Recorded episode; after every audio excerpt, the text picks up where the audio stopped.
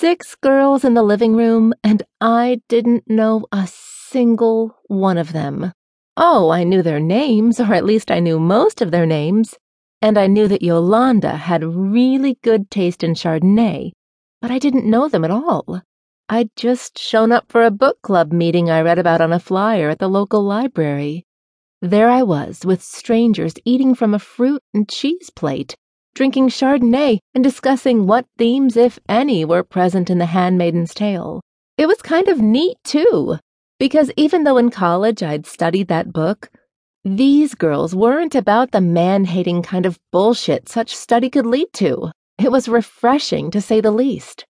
I wasn't the kind of girl who would ordinarily go in for a book club. Really, I'd been bored and gone on a walk and ended up at the community center. There, I'd looked at a bulletin board and saw flyers for lost cats and dogs, furniture for sale, and a book club.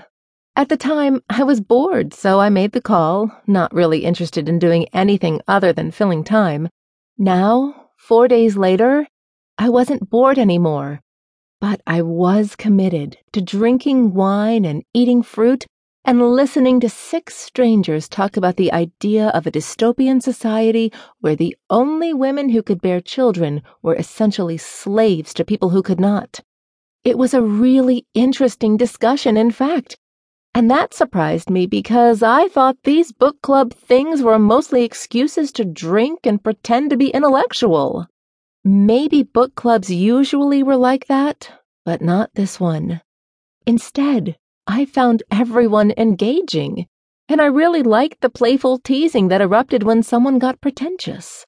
They even teased me about it when I made a silly, straight out of the modern lit interpretation textbook comment and smugly sat back like some kind of genius.